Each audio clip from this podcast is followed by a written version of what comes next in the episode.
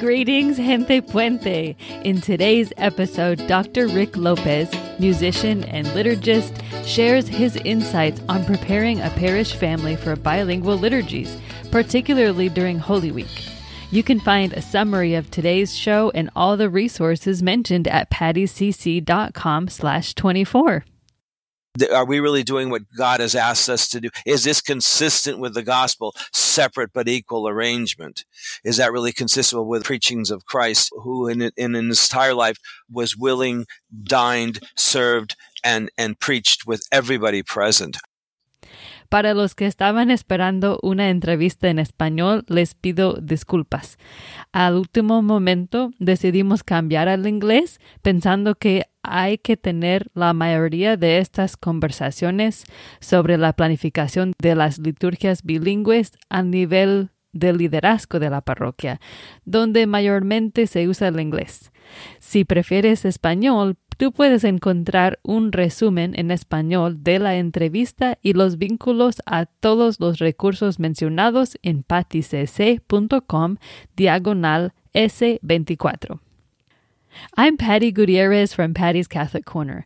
Our team serves Catholic ministers like you who want to connect with the Hispanic community.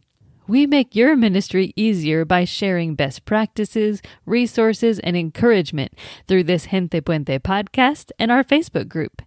We help you focus on your ministry through our Catholic translation services. Get a quote today at patticc.com/services. My guest today is Dr. Rick López. After nearly 40 years leading music in parishes, he's now the Associate Director of Music and Liturgy for the Archdiocese of Galveston-Houston in Texas. He is a Doctor of Musical Art and teaches a class called Multicultural Liturgy for the Masters of Sacred Music program at the University of St. Thomas.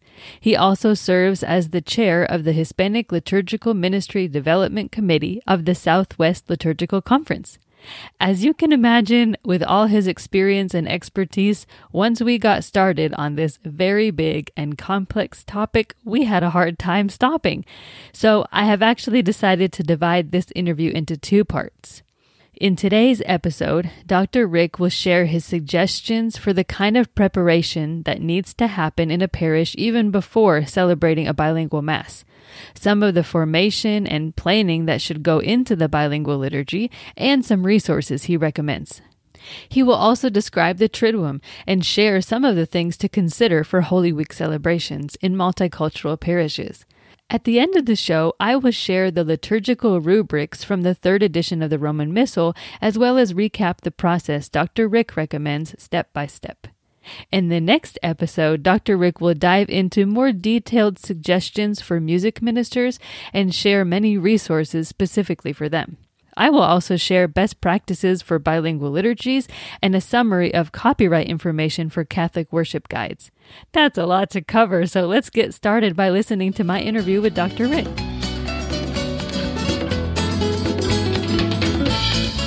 Welcome, Dr. Rick, to the Gente Puente podcast. Thanks for being on today. Thank you for the invitation, Patty. Sure. I'm going to start us off with a prayer. In the name of the Father, and the Son, and the Holy Spirit. Amen. Amen. Lord, we come before you so grateful for all the many blessings that you have given us, especially for the gift of serving in your church. We know that we are not perfect, and so we thank you for your mercy and for choosing to work through our broken humanity. Lord Jesus, you prayed that we would be one as you and the Father are one. Pour out your Spirit as we strive to be Gente Puente, uniting the body of Christ. Come, Holy Spirit, fill the hearts of your faithful, and kindle in us the fire of your love. In the name of the Father, and the Son, and the Holy Spirit. Amen. Amen. Dr. Rick, before we dive into talking about bilingual liturgies, can you share with us a little bit about yourself, your background, your ministry, your vocation? Absolutely. Yeah, my formal title is this. I'm Associate Director of Music and Liturgy for the Archdiocese of Galveston-Houston. There are three of us full-time for the Office of Worship here. And much of my responsibility is to, of course, work with, help with resources and formation for our music ministers throughout the 145 parish archdiocese here.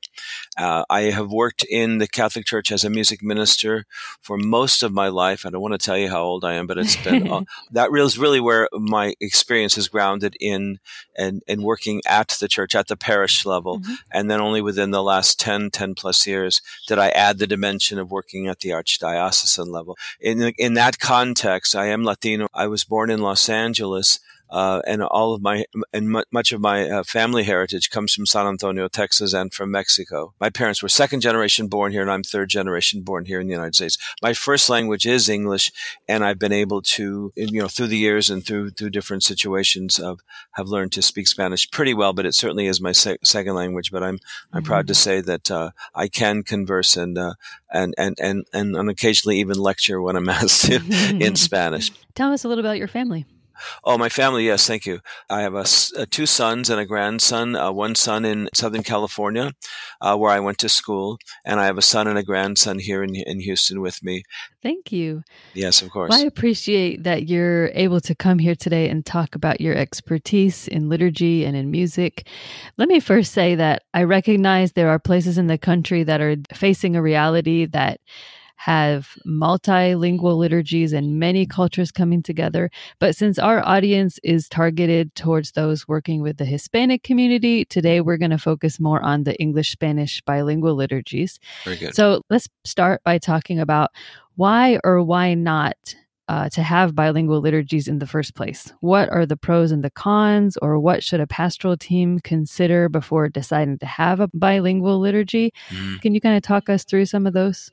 Sure, and as I do that, let me just preface a little bit about some of the thought processes that I think should happen before the decision. And one of them is, of course, just a general recognition of the cultures in a parish. As you already alluded to, Patty, we have parishes now all over the country that are very diverse. Here in the Archdiocese of Houston, Archdiocese of Galveston-Houston, for example, our Cardinal boasts on a regular basis that we are celebrating liturgies here in our Archdiocese, 17 languages every weekend. Wow. 17 languages. The first step I think we have to come to grips with is that our church has changed. Mm-hmm. It is still changing, of course, because it's always evolved. It has always evolved up until Council of Trent. But up until that time, our church was in a constant mode of adaptation culturally, liturgically.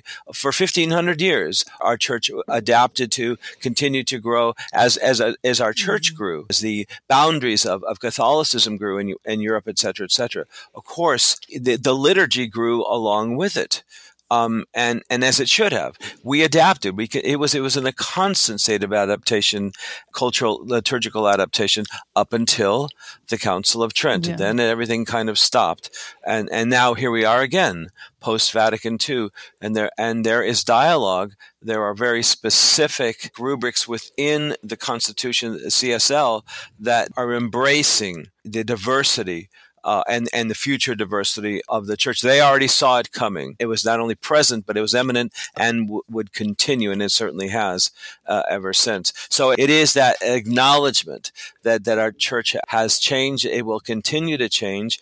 And then it has to be that, well, what are we going to do about it? The point of all this is that we do live in a very, very diverse community, culture, and faith today in this country. We're already there. So then at the parish level, there has to be a discernment about the cultures that are present in that parish. And is there a dominant one? Are there two dominant ones?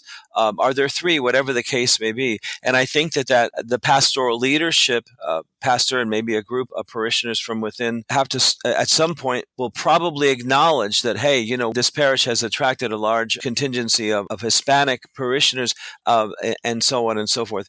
And alongside the other dominant culture, probably Anglo. And at some point, there has to be that dialogue. Or what are we doing about this? How are we serving all of our family here, our parish family here? Are we really serving the needs of, quote unquote, our parish family today, whatever that consists of? And if the answer to that question is probably not, That should be the opening of a dialogue about how do we do this better? How can we do this better? Do we have the clergy to serve the needs of this parish? Do we need to do something about that? Do we have the leadership at the parish for the ministries to serve the cultures that are present here in this particular parish? So I think those questions need to be asked at some point. And at some point, it's going to be obvious that something else needs to be done differently than what they've been doing. Yes, you can go down the road for years and years and years with two families under one roof, never coming together, and that is a way. I mean, good or bad, that is a methodology. Separate parishes using the same building, right? We know that happens. We know that it happens. Sadly, more often than it should. But if the pastoral leadership is sensitive about that, hopefully somebody will start to ask the question, and hopefully it's the pastor and his colleagues start to ask the question, do we just continue down this road, or what questions need to be asked, hopefully, on a regular basis, but especially when it becomes painfully obvious that we're not really serving. Are we really doing what God has asked us to do? Is this consistent with the gospel, separate but equal arrangement? Mm-hmm.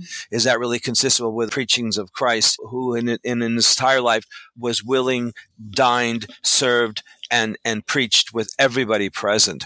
Yeah. So let's say there's a pastor or a minister listening, and they're in a community that so far has basically been what you're describing as two separate communities celebrating with the one church building. Mm-hmm. And he would like, or they would like, as a parish leadership, would like to start coming together more. What would you suggest? Well, of course, let me preface what I'm about to say is yes. I mean, the discussions about, bilingual, multilingual liturgies at some point need to take place. Let me come into that with, however, the best way to do that is to open the dialogue and to have other aspects of that parish already coming together in other dimensions, non-liturgical. Okay. For example, if there is a parish council, is a parish council representing just one of the cultural communities there? Or in fact, does that parish council also include the two dominant communities? That's one example. How are the other ministries represented? Are the formation programs in the parish, are they one in Spanish, one in English? Or is there something that could be combined there? Is there a time to maybe think about pulling those together? Of course, the other ministries we have, there's a liturgical group or a liturgical ministry that's already meeting on a regular basis. A lot of parishes by the documents have been asked to form liturgy committees, right? Okay, so we have a liturgy committee that meets once a month or once every few weeks. Okay, fine. Well, who's on that committee? We have, are the Hispanic liturgy ministers also invited? Are they participating in that? Whether it's the leader of the lectores or the leader of hospitalidad, the hospitality committee, are they already all meeting together? So all these things, and then are there also social gatherings that are taking place? The parish has an annual bazaar, whatever the case may be. Are both cultures part of those other social activities? And all those things need to be also very, very much part and parcel to the ultimate goal of celebrating together. In other words, celebrating, if you just throw that into the mix, let's have a bilingual liturgy, and they never have met before at all, right, on any other grounds, whether it's in meetings or social or whatever the case may be, it's going to be very, very difficult to, it's almost like that's let's throw this mass at them. It's not, I hate to say it, but right, it's almost like a token. Right. So that, as I said, to answer your question, yes, there are methodologies. Yeah. We plan and to bring a bilingual, multicultural liturgy together. But what I can't not underemphasize or overemphasize the importance of making sure that cultures are already meeting somehow, some way, in outside of the liturgy, yes, as well. What are the specific differences or things to consider with regard to the Triduum, which is the liturgy of the Holy Week that extends from Holy Thursday to Good Friday to the Easter Vigil? Right. What are some special considerations about Holy Week? Well, let me talk about Holy Thursday itself, the beginning of the Triduum. When we speak about the essence of that liturgy or the theology of that liturgy, we are commemorating the Last Supper, aren't we? We are commemorating the Lord's Supper, the Last Supper, which he held with his apostles, and now he hands on the priesthood to them. So this is a very, very obviously a very, very important liturgy of our liturgical year, right? So let's talk about that. So when people tell me, well, we're going to have two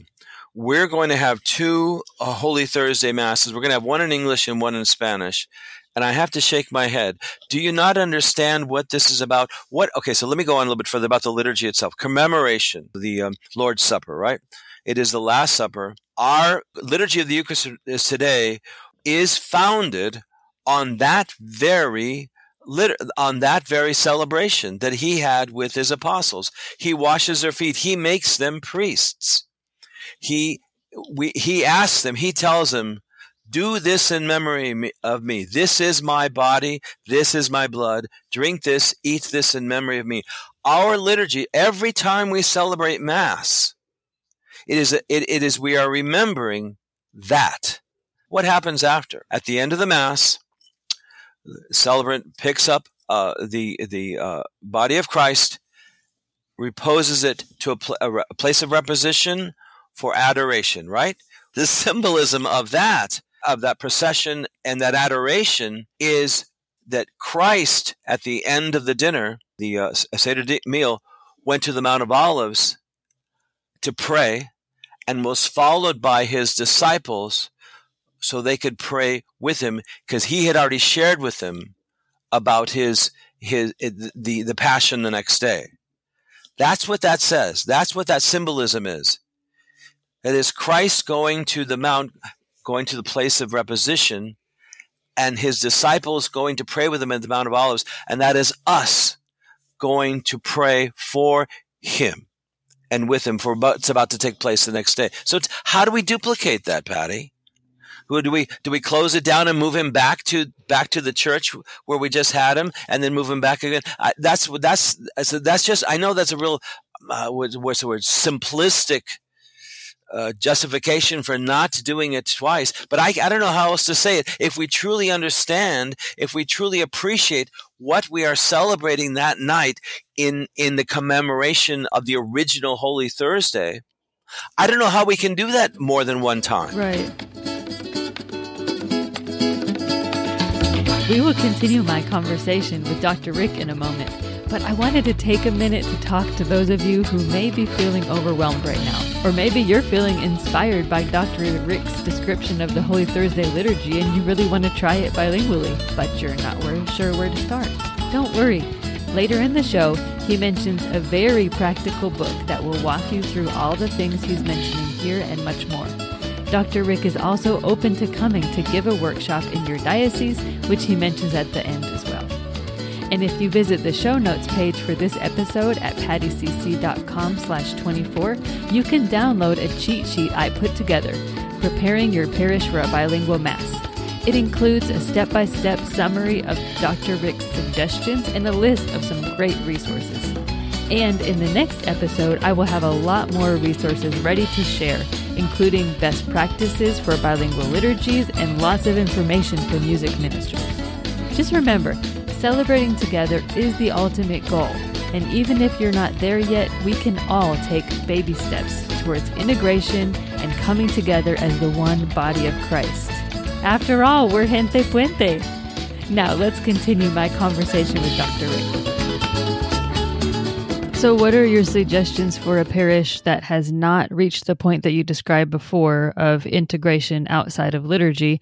As a new community has come in, or maybe in a community that's been there a while, but they haven't been integrated into the full parish, what are the suggestions then? Is there a way, is it all or nothing? Are there different options for the way to handle the liturgies during Holy Week? Well, unfortunately, as I said a few minutes ago, there are any number of parishes that are still operating as separate families under one roof. We acknowledge that. I acknowledge that. We all have to. Mm-hmm. But as far as the Holy Thursday, Good Friday, and the Vigil on Saturday, the three Triduum liturgies, mm-hmm. I know it happens.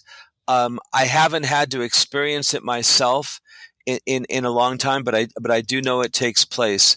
Is there in the liturgical guidelines a stipulation that there needs to only be one in each parish community, or is there an exception in the liturgy guidelines or the rules about that? Right. In the Ordo, it says, celebration of other masses. Where a pastoral reason requires that the local ordinary may permit another mass to be celebrated in churches in the evening, and in case of genuine necessity, even in the morning, but only the faithful who are in no way able to participate in the evening mass. Care should nevertheless be given. Celebrations do not take place for the advantage of private persons or special small groups, and do not prejudice the evening mass. So it looks like it can be done with the permission of the ordinary, and depending on the part, whatever part of the country it is, apparently the ordinary could give that, does have that authority to allow it, to happen. Okay. And so far you've only been speaking about Holy Thursday. Is what you described is right. Only the case on Holy Thursday, or does it apply to the entire Triduum?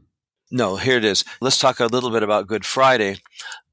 Good Friday, that is actually not a Eucharist of the liturgy. The forms for Good Friday are basically liturgy of the Word, there is the adoration, and then there is communion. But even communion is basically distributed, right? That the communion that takes place on Good Friday is from, for example, the host from Holy Thursday.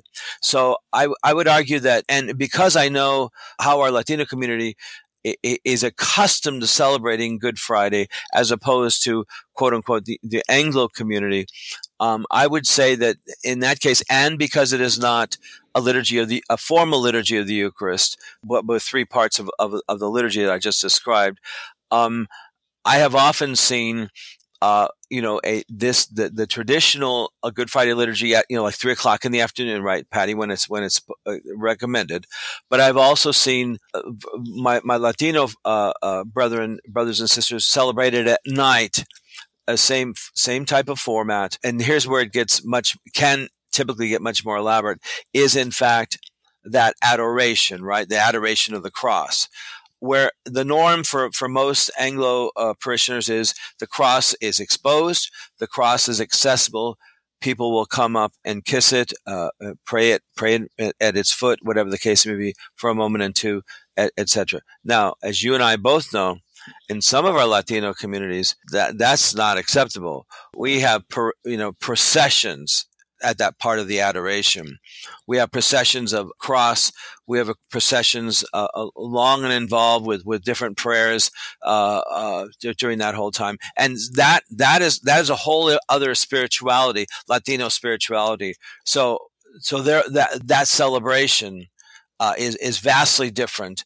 It's theologically not different, but it's how it's celebrated and how they worship on that particular day. So I dare say that on Good Friday, the acceptable notice of having a Latino Good Friday and an Anglo Good Friday are much, what's the word here? I think they're much more acceptable, and because I've seen it, several times, and it's because they're just vastly different. The spirituality of the Latino community as opposed to the Anglo, and so that, and I don't think there's any real. I don't have any real, and maybe that's personal, but I don't have any real issues there. Now let's go on to the vigil. So again, back to this meeting, Patty, that I referenced. If we're going to have a bilingual vigil.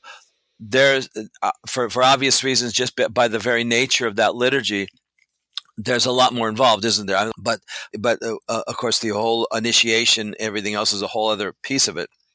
But that meeting has to take place, well in advance. But now, actual rubrics of how that might happen is this. I have experienced many, many times, for example, when we get into the readings at the Liturgy of the Word at the opening, it's very easily done to actually share those readings, alternating between English and Spanish, for example, and including the psalmody. You can do a combination of things depending on how the readings are parsed out to the various electors, English, Spanish, etc. I would often also mix up the psalmody.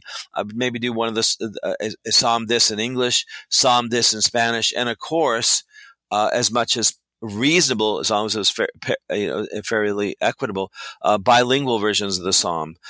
And the good news is that in this day and age, there are plenty of bilingual settings of all of that psalmody. In fact, most of the psalmody from our liturgies during the year. Daily psalmody is a little bit more difficult, but particularly our Sunday Eucharist, major feast days, and of course Triduum liturgies. All that psalmody now has been set bilingually by even more than one or two publishers. Mm-hmm. Are there any recommendations or guidelines about the other pieces of Mass, like the Eucharistic prayer and the rites of RCIA inside of the Easter Vigil? Yeah, there are publications out now for the RCIA. And again, what that requires is, the good news is, with our new Misal Romano, there are parts of that that have the rites of initiation in there. And again, what's that going to require, Patty? What that's going to require is your pastoral leadership to get on board as well. And hopefully he can take the time to reasonably kind of go back and forth between the two languages. Sometimes it means putting a book together specifically for that, and it takes time. You might need to put together a bilingual script for your celebrant and for the rite itself, but it can be done, and it is being done more and more often. But it does require some attention and some practice in some cases by the celebrant to easily and fluidly go between the two languages, but it can be done. What would be some of your practical advice or tips for somebody planning these liturgies to help the congregation to prepare ahead of time, not just the musicians and the ministers, but how do you prepare the broader congregation to come together, and how do you help them in the actual liturgy to participate more fully? Right. I think that's a very good question. And unfortunately, there's no easy answer to that. However, this is one thing that I have seen work, is that, for example, once the decision is made to have a bilingual celebration, and maybe it's a Triduum celebration or not, or whatever the case may be, one of the things I would highly encourage the pastoral leadership to do is that slowly start to introduce the idea. Slowly try to introduce the idea. One of the things that can be done pretty easily, we already have Spanish language masses. We already have our English language masses. So hopefully there are already resources in the pews, right, Patty, that have the liturgy in both languages, the readings in both languages. Mm-hmm. What I would do is, sometime before this, the actual multicultural liturgy take place, why not on occasion, as long as the readings are there in both languages in front of the assembly, why not on occasion have the second reading or maybe the first reading in the corresponding language? Why? Because it's already going to be there in the language, in the other language, hopefully. As we know, one of the Missalite resources is called Unidos en Cristo, right? That's just one. There's several out there now. Mm-hmm. Where both languages are present on corresponding pages, right? Right. Very easily done. And so if maybe the first reading could be in Spanish, and it's just on the other page, either across from it or right behind it, is that same reading in English. And that's the kind of thing you want to have. You're not trying to isolate anybody. And we all were told years ago that, you know, the readings should be such that we don't really need to be seeing them. We should just be listening to them and letting them into our hearts and minds. What we get into multicultural liturgies, we have to be a little bit more practical, because we don't want to isolate anybody that doesn't understand that language. So we have to open that. We have to be open to that and make sure that they are still part of that full act of conscious participation. What that means is, let's make sure that if we're reading the first reading in Spanish, that the English reading people know what we're praying, know what we're presenting, because it's right there in the book, just on another page. So that's the kind of thing. And then little by little, if we start to do that on, maybe, I don't know if you want to do it every Sunday, but on occasional Sundays or whatever the case may be, and then at your Spanish language Mass, also do it. First reading now is going to be in English, because the corresponding Spanish is in the book, readily available and visible to the assembly gathered as well. So those are little bitty subtle things that start to what you're doing is you're introducing the idea, aren't you, Patty? Then, so that's on the practical side. Obviously, your celebrant can do the same thing with some of the prayers.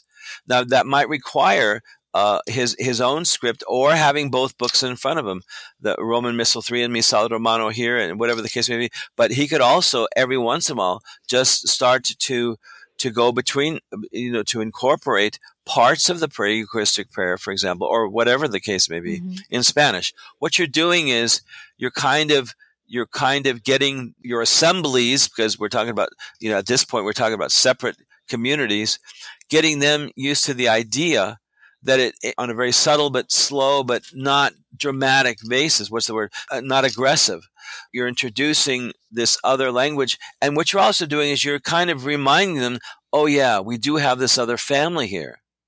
Oh yeah, our parish does consist of more than this one culture, more than this one language. So little subtle things like that. Maybe as you approach the full bilingual liturgy, just simple little changes, but not exclusions. Just doing it slightly different, but not excluding. So you have to be careful what resources you have in front of your parishioners' hands, but it can be done, obviously. And I think there are ways that you start to introduce the concept, and I think it's a great way to do that. Is there just some ideas on how to do that? And maybe a year or two, Patty, right? It may not be that year that you do the bilingual Triduum or the bilingual whatever the case may be. It may not be that year. Or it may be kind of incorporating little by little some of these aspects towards the end goal of the ideal in the end where we want to get to, but we're not exactly there yet.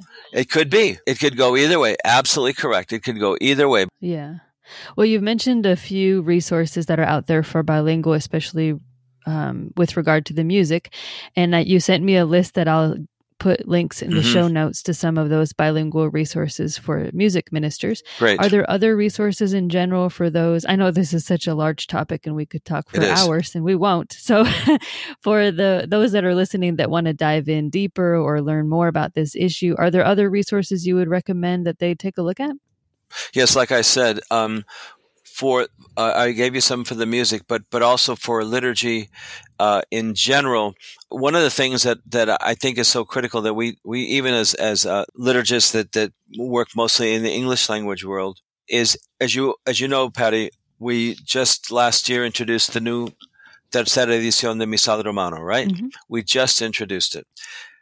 As in our own, as in the English Roman Missal from Third Roman Missal from 2011. I would highly encourage the reading and the study, if possible, of general instruction of the Misal Romano. Like what we call the germ is also at the beginning of the new Misal, the third edition of the Misal Romano in Spanish. And if anybody's serious about understanding the rubrics of the liturgy, the this and that, I would highly recommend that they take some time to pick out some of the most basic stuff, the beginning of the Roman Missal. The other book, again, I know I'm coming from a music side, that I use often is the book that was published by the Conference of Bishops, Cantemos al Señor. The original one was kind of Sing to the Lord. It's kind of been the handbook for our English language music ministers for a number of years now. It's 2007, 2008, I think it came out. And they, sure enough, about 2008 or so, they published Cantemos al Señor. And I would highly recommend that anybody serious about being in charge of music at their parish. And there's lots of liturgical elements in there as well. Liturgical references about the liturgy in general. I use it often in some of the lectures that I do for Hispanic music ministers. And of course, I sent you one, and I think it's absolutely critical, Patty, published a few years ago, Spanish and English together. And the English title of it is called Liturgy in a Culturally Diverse Community, A Guide Towards Understanding. The Spanish backside of it is La Liturgia en una comunidad de diversas culturas, una guía para entenderla. And this was published a few years ago by Father Mike Francis and Brother Rufino Zaragoza. And I was blessed enough to be part of this latest version of this. It's been around for a number of years. But anybody, pastors, ministers, liturgical ministers, all levels, serious about the discussion and possible implementation of a multicultural liturgy must take a look at this guide. by Mike Francis and Rufino Zaragoza. And like I said, the English is Liturgy in a Culturally Diverse Community, published by the FDLC. And I've used this actually in liturgy committees that are seriously considering expanding the masses or the celebration of liturgy at their parish into more than one language. And I say, don't do anything until the leadership of that committee has digested this guide, because it is absolutely tremendously valuable and will give good guidelines, references the documents from the Constitution, et cetera, et cetera. Those are very, very important. Great. If there is a diocesan leader listening and they say, I don't have time to do all this research, Dr. Rick, I just want you to come. Can you tell about the kind of workshops that you're available to do and how they can get in touch with you? Sure. Some of the workshops that I've done already are, as I shared with you, I've done workshops on how to celebrate bilingual liturgies, how to plan them, how to celebrate them musically, right? I've done workshops on parts of the Mass, intro, liturgy of the Word, liturgy of the Eucharist, etc., communion, music for the different parts of the Mass. I've done workshops on music for the seasons, recommendations for our Sundays in Advent, recommendations for our Sundays in Lent, recommendations for the Triduum liturgies, et cetera, et cetera. So those are just some of the examples. We've done workshops very recently on vocal production, basic vocal production as well. But the best way to get a hold of me is really through my office at the Office of Worship here. And it's very, very simple, Mia. It's RLOPEZ at ARCHGH.org. Great. We'll put that in the show notes too, so there'll be a link. I appreciate that. As we wrap up, could you close with some words of encouragement? Maybe there's a minister listening that's frustrated, or they've hit a wall in ministry, or all of this bridge building is just exhausting. Mm-hmm. What could you say to encourage them? What I would encourage them to do is to don't give up. Don't give up. If it is deep within your heart and that God has called you to do this, and it is in your heart to do it, and to do it to the best of God's gifts that he gave to you to do it, and to go find the materials, go find the people to help you as much as possible, because they are out there. Now, having said that, it does take a little effort, and it takes some work, and it takes sometimes even some research. But I'm going to say to you, Patty, today more than ever, and we still need lots, right, Miha? We still need lots more stuff. But today more than ever, there are more resources for our ministers on all sides, on our liturgical ministers' models, than there ever have been. We need more stuff published. We need more stuff that's out there. We need more stuff that is multimedia, right? We need more stuff like that. But more today more than ever, it is out there. Don't get discouraged. Get on the internet. Go find it. Call somebody. Ask for references. Call your local diocesan office. Go to the publishers. They're very good resources. OCP, World Library, GIA, whatever the case may be, LTP.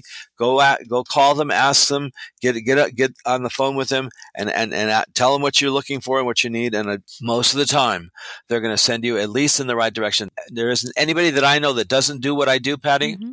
that is not willing to help somehow, someway, especialmente nuestros ministros de la comunidad latina.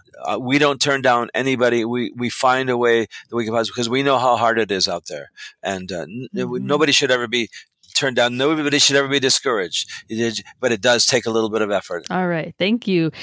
Before we go, can you please close in prayer for all those who serve the church? Yes, of course. In the name of the Father, and the Son, and the Holy Spirit. Amen. Lord God, help me to feel free enough to let go and to pursue and to never give up, but to let you take over my life, take over my ministry, take over this that you have put in my heart, to accept your presence in my life. Transform my ego to give way to humble service, and set free my self-consciousness, my concerns, my timidity, lighten my worry, and need to control outcomes. Accept my prayer. Help me to accept you and the graces of the Holy Spirit that I ask for today. Send me the gift of breath, that I may greet with joy the Spirit which I know is singing deep within my heart. and in my mind. And all this in Jesus' name we pray. Amen, amen, amen. Amen. In the Father, Son, and the Holy Spirit. Thank you, Dr. Rick, for coming on and sharing your expertise with us. I really appreciate it. You're very welcome, Patty. Thank you for the invitation. Que Dios le bendiga.